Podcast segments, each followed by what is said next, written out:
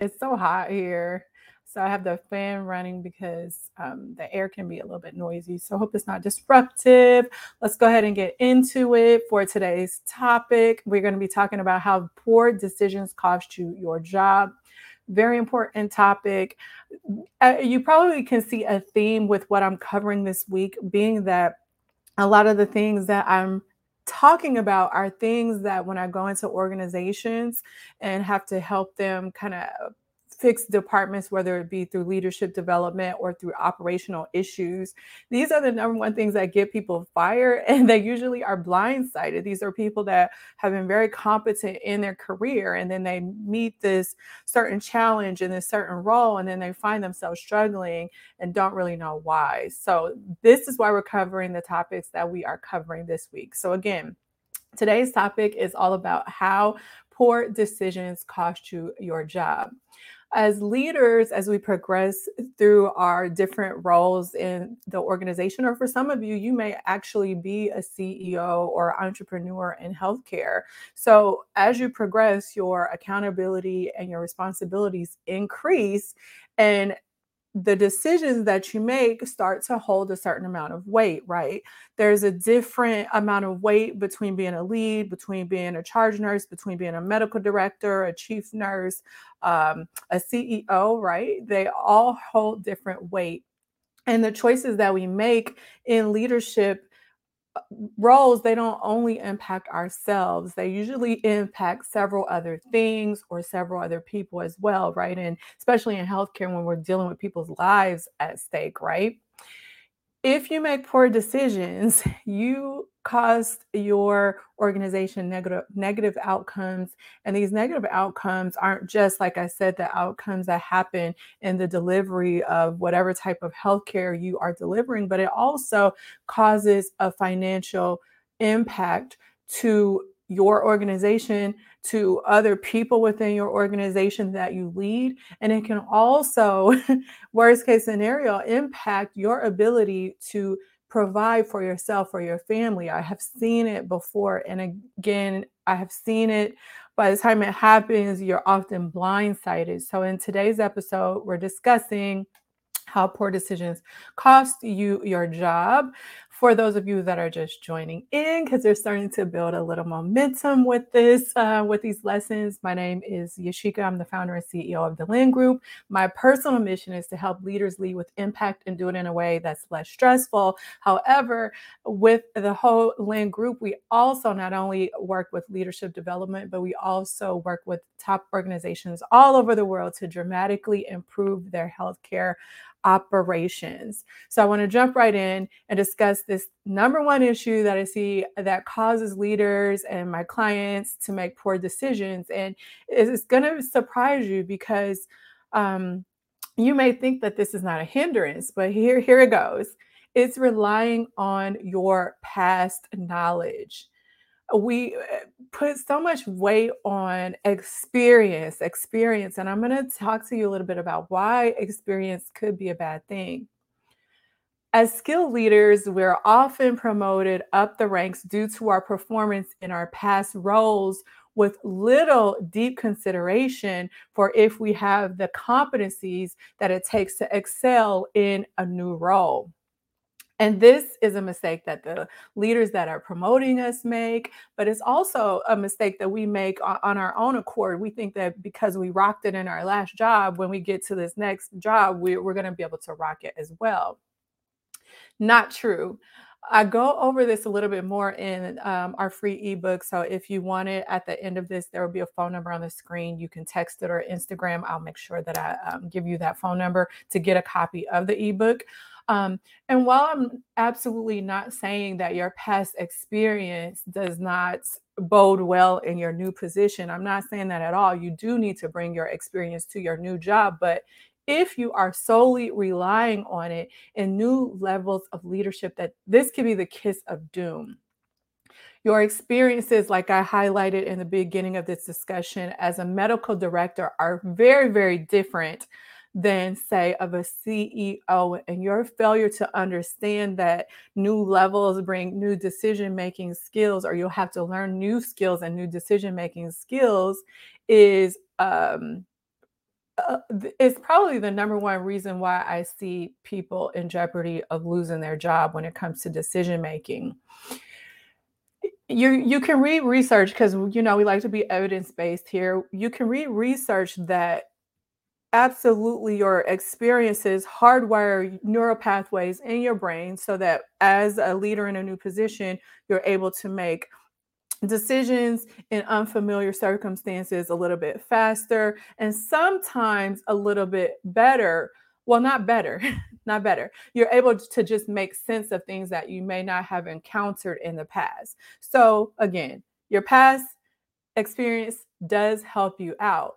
However, I want you to think about this. So, if you have been hardwired to think in a certain way because maybe uh, you have previous skills or been a leader in a different position, then you know how hard it is to rewire these neural pathways to think and move and act and fire off in a different way. And if the way you've known things or the way that things have been hardwired are not applicable to what you're doing now, where you're doing it now, um, and how you need to do it in your current role, then I want you to think about how that could be detrimental to things just almost firing on autopilot subconsciously without you even really taking the time to think about it. Do you know how long it takes to rewire new pathways, the new pathways that you may need to actually feel comfortable, confident, and do it in a fast way in your um, new job? It takes a minimum, if you're on point, of about two months. So, if you are going into these new roles using your past experiences, relying on those neural pathways that have already been carved out for you, then you aren't stretching yourself out of what feels comfortable. And sometimes because of this, your decisions they lack perspective, they lack depth, they lack creativity, and they lack innovation. And we all know that you could be a good leader and rely on your past, and you could get to a certain point before you fall flat on your face. But to be a great leader, those things that I just said perspective, depth, creativity, innovation are the things that you're going to be able to have to tap into to be not only a great leader, but to be a great leader, to be a good leader in these times where things are ever changing. When you are relying on past experience, it can interfere with your reasoning because when you're considering the facts of certain things, you tend to have this um, this bias toward again, like I said, what it is that you already know, and you unconsciously miss out on other pieces of information or other perspective that could help you make better decisions. You also sometimes think that you already know how to deal with the situation. And so you often end up taking shortcuts instead of really taking the time that you need to do um, research to um, look into a problem more thoroughly if something has changed, uh, and change can be subtle, right? Change could be that change from being a, a manager to a director, or it could be a, a, change from working in this environment to that environment, or with this team to that team. If anything has changed, then your experience may get in the way of you considering these new elements that are impacting the problem or thing that you need to make decisions about um, basically all of these things if you wanted to say them succinctly it, basically you are a, a closed-minded leader and you're leading with a closed mind and that's never the right thing to do in leadership.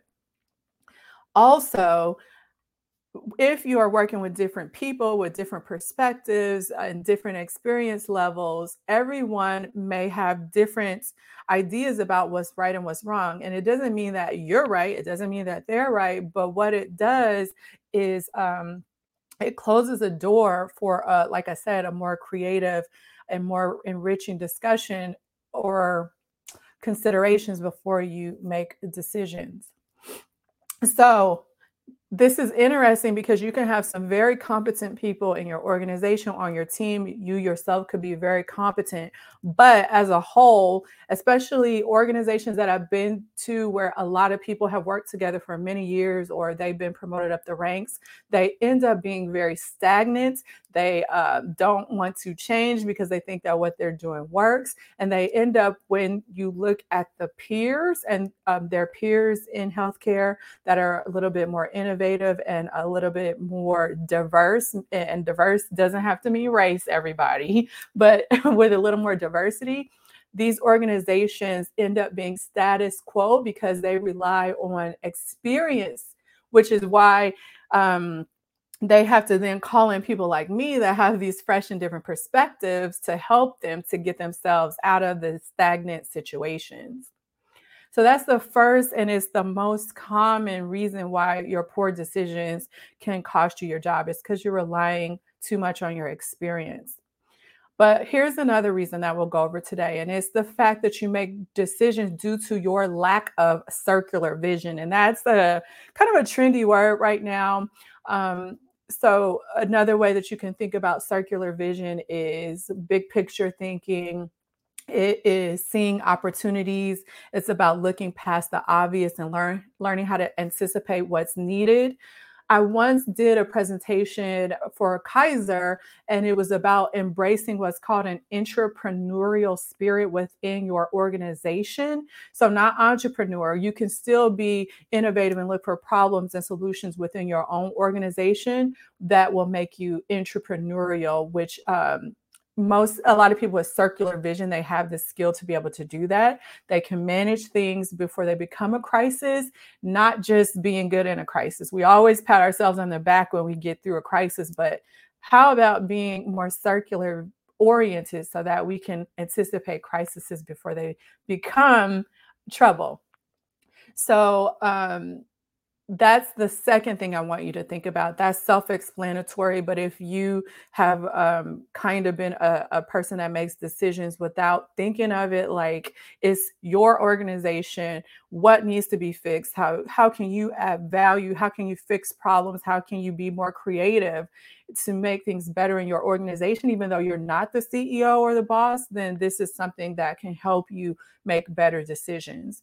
And then the third thing that I see most common is people that can't make decisions. They just don't do it, um, especially tough decisions, right? A lot of times, if it's an easy decision, we're okay with that. Should we spend $400 on this? Yeah, sure, whatever.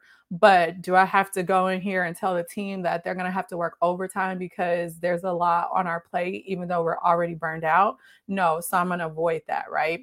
So, leaders that don't make decisions are probably the number two. So, the circular vision is usually what I see in stagnant organizations, or um, like if you want to go to the next level and you're not not getting promoted or you know you're getting passed over that may be a reason why um, especially if you want to get into higher leadership roles but the second reason that i see for leaders losing their job is that they just refuse to make decisions.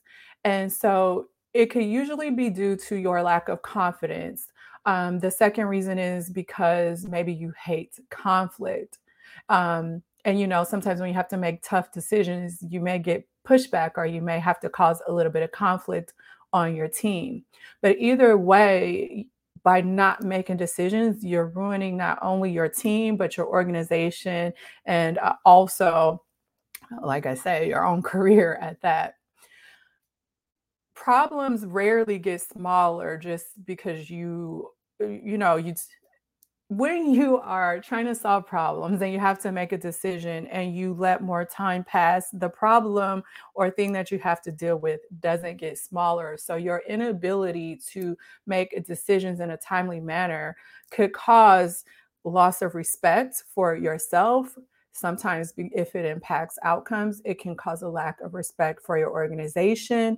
It can cause turmoil on your team, loss of time and money, and of course, what I keep harping on the loss of your job.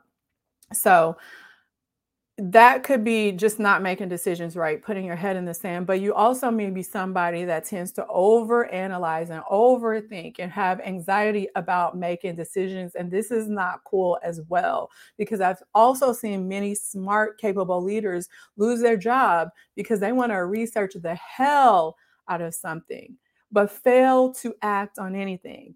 They want one, one more piece of information. They want to look at one more statistic. They want to make sure they cross all the T's. And by the time they get to where they need to get, they haven't done anything at all. So think about that.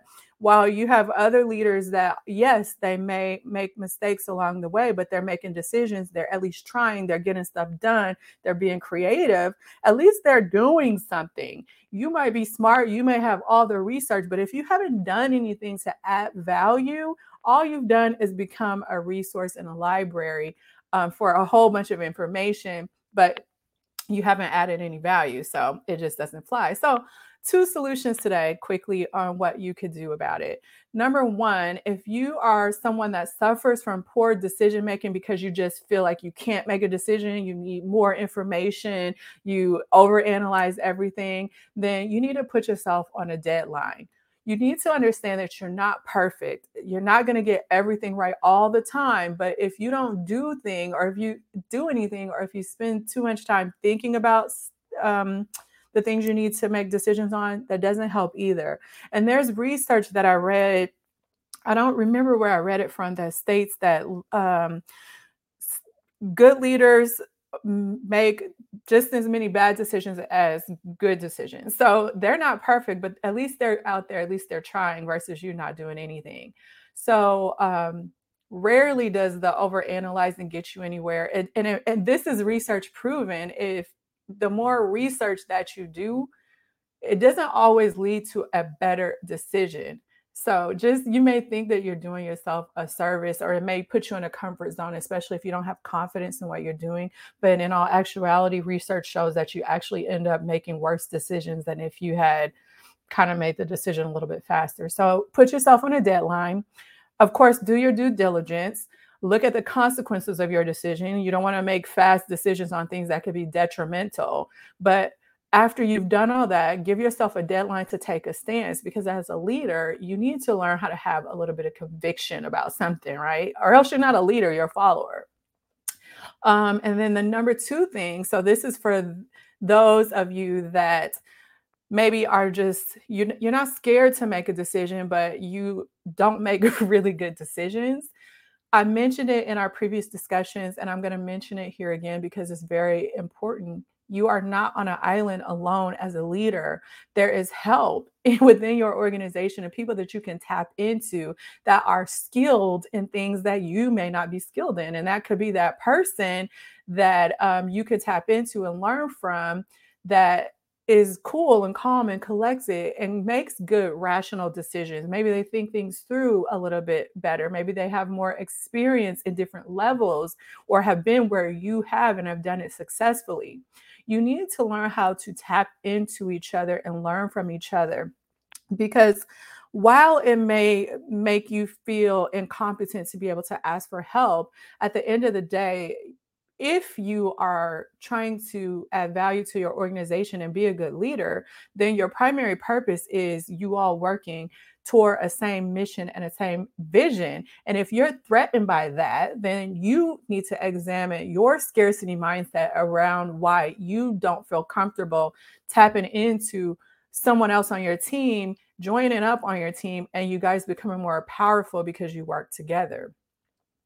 So, and I would recommend when you when you identify this person on your team as or you know another leader that you can tap into, don't go to them only when you need a problem. Start to tap into them before you have a problem, build a relationship with them because not only can they help you talk through and make decisions, but you can also maybe learn something from them and what they are doing that's right. So you can learn the skill that they have and um, become a better decision making maker and not just rely on them. If you don't have anybody like this in your organization, I'm going to uh, assume two things. I'm either going to assume that you're lying you're just too scared to tap into somebody because there's always somebody that that's this person, even if they seem a little rusty around the edges. Or I'm going to say that you uh, work in a toxic extremely toxic environment if you can't find out one person in your organization that you can tap into. And if that's the case and you're not able to leave that, then the second thing that you need to consider, like some of my clients have to do, is you need to get help, invest in help. That's what people like me are for. So I'm gonna leave you with those two takeaways that you can start to put into action right away the deadlines you can even use in your personal life. If you overanalyze, should you buy this car? Should you move over here? Should you uh, get a new house? Put yourself on a deadline. And the other thing is to tap into other people that are better decision maker, makers in certain instances than you are.